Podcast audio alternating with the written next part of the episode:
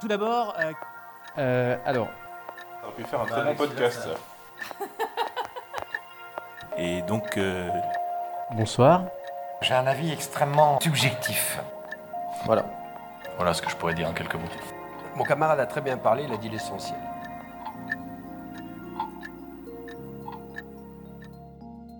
Le 23 janvier 2020, le Centre de documentation de l'école militaire a invité la chaire ECODEF à présenter, avec tous les auteurs qui ont participé, un numéro spécial de la revue Defense and Peace Economics.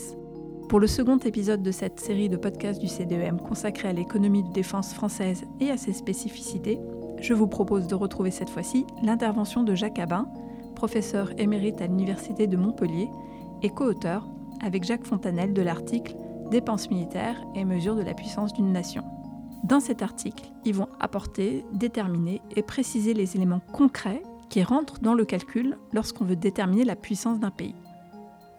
Je suis Anaïs Meunier et vous écoutez Signal sur bruit. Effectivement, l'i- l'idée initiale euh, d'utiliser les dépenses militaires comme euh, indicateur de la puissance euh, de l'État, euh, c'est Jacques Fontanel qui l'a eu. Je suis venu apporter ma, ma connaissance un peu de la comptabilité nationale, de la comptabilité publique, pour constituer euh, cette étude. La puissance de l'État, euh, qu'est-ce que ça signifie? Ça signifie la, la capacité de faire. Il est capable d'atteindre des objectifs. L'un des objectifs qui, qui nous retiennent naturellement ici, euh, c'est celui que lui assigne, par exemple, enfin que les, les économistes de la fin du XVIIIe, début du XIXe siècle. La responsabilité première du souverain, nous dit Adam Smith, qui est de protéger sa population contre les agressions des autres princes, des autres souverains, euh, ne peut être euh, réussie, ne peut être atteinte qu'avec une force armée.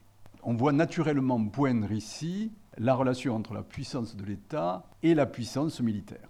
Comment passe-t-on de la puissance militaire à la- aux dépenses militaires? Tout simplement parce que la puissance militaire, et derrière la puissance militaire, il y a un concept plus large qui est la défense. La défense, c'est un bien collectif, c'est-à-dire un bien, mais bien au sens li- littéral du terme, celui qui apporte euh, du bien.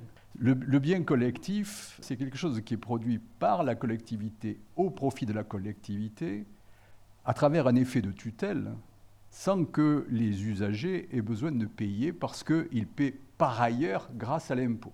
En d'autres termes, euh, on produit des biens collectifs parce qu'on pense que c'est utile à la collectivité, et donc c'est le tuteur de la collectivité, l'État, qui décide de produire, qui se charge de définir ce qui est nécessaire, qui le met à disposition et qui arrive à financer en utilisant l'impôt, c'est-à-dire une prédation sur le revenu de la population. On pourrait essayer très naturellement de parler de la production de défense par l'utilité qu'elle a pour la collectivité. Au fond, pourquoi? Qu'est-ce que ça nous apporte?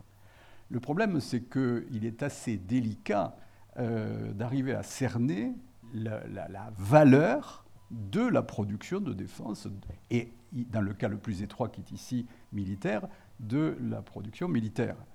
Je vous donne un exemple. On a- Quelqu'un a essayé de faire ce, calcul à propos de la dissuasion nucléaire, en disant en N années, euh, si on se réfère au siècle passé, on aurait pu avoir euh, des, millions, euh, des millions de morts. Et donc ces millions de morts ont été évités.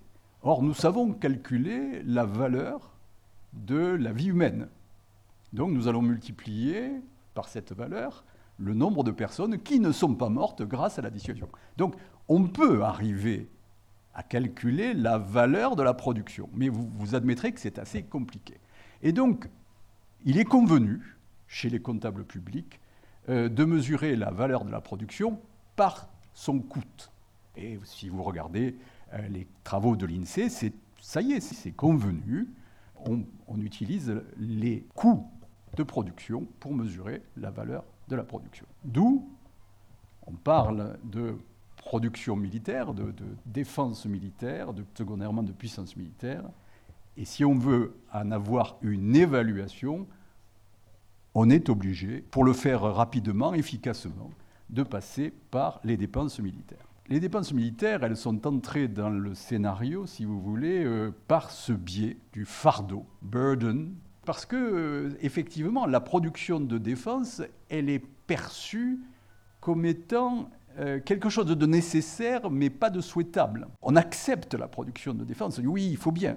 Mais tout ce qu'on regarde, c'est ce que ça coûte. Et d'où l'idée du fardeau. Et c'est effectivement une, une approche qui a été faite par les premiers euh, organismes qui sont chargés de, ont produit des indicateurs de, euh, de dépenses militaires. Et d'abord l'OTAN. D'abord, peut-être d'autres s'y sont risqués avant, mais les, vrais premiers indicateurs ont été produits par l'OTAN pour des raisons très concrètes. Comment partager entre les membres de l'OTAN le fardeau de la défense commune? Et depuis cette époque-là, donc depuis les années 50, l'OTAN est régulièrement agité par des débats furieux sur qui paie trop et qui ne paie pas assez.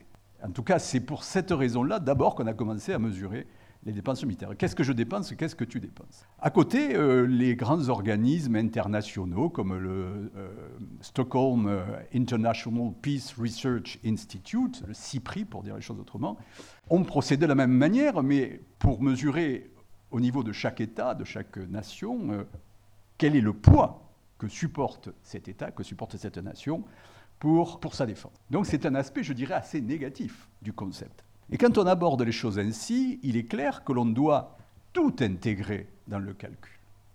Tout ce qui a, trait à la défense doit être compté. Derrière l'idée de la capacité militaire, il y a l'idée de définir la puissance d'un pays. Donc, il faut déterminer ce qui, dans les dépenses, a pour contrepartie de la capacité militaire. Et quand on évalue les différents éléments qui rentrent dans le calcul, on voit bien qu'on ne peut pas en prendre en compte les pensions militaires ni les pensions des anciens combattants, parce que ces éléments vont représenter des capacités passées et non des capacités d'action présentes. Cette capacité d'action militaire, elle euh, signifie l'emploi de, tous les moyens militaires, mais aussi euh, de tous les moyens qui ressemblent à des moyens strictement militaires. Et donc on emploie l'expression paramilitaire. Par exemple, la gendarmerie en France rien n'interdit d'introduire dans le calcul ces 2-3% d'activité euh, de la gendarmerie ou des gardes frontières russes ou de tout ce que vous voudrez, de tous les paramilitaires qui euh, représentent leur contribution à la défense militaire euh, du pays. Alors vous voyez, j'ai noté, enfin ce n'est pas moi, c'est une expression convenue là aussi, déployable. Et cette idée de déployabilité, en effet, montre bien que si une, unité militaire ou paramilitaire n'est pas déployable, elle n'est pas utilisable en termes de capacité. Si je veux demain projeter 1500, 2000 hommes pour aller euh, libérer quelques Français qui sont pris en Côte d'Ivoire, euh, euh, si la force n'est pas déployable, elle ne sert à rien. Le public qui a assisté à la conférence a bénéficié de la projection des tableaux de calcul qu'est en train de décrire Jacques Abin et que vous pouvez retrouver dans le numéro 30 de la revue Defense and Peace Economics connaissez peut-être la, loi, euh, la LOLF, la, loi euh, organique sur les lois de finances, euh, qui définit au fond la manière dont on doit construire une loi de finances.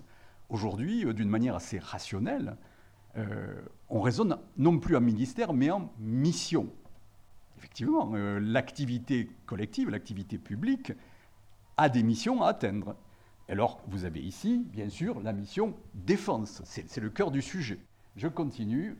C'est la loi de programmation militaire euh, de 2008 qui a apporté cet euh, élargissement du concept. On doit, si on veut parler de la puissance de l'État, élargir le concept de défense, aller vers un concept qui, a existé euh, depuis, depuis 1959, depuis Charles de Gaulle, qui est l'idée de défense globale.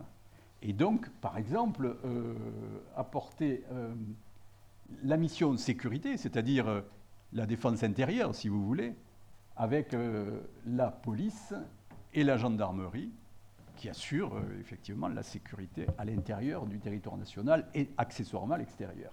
Et enfin, si on veut aller beaucoup plus loin, et j'en terminerai par là, eh bien, il faut ajouter, parce qu'évidemment, on va vous dire, oui, mais, mais la puissance de l'État, c'est pas que les armées.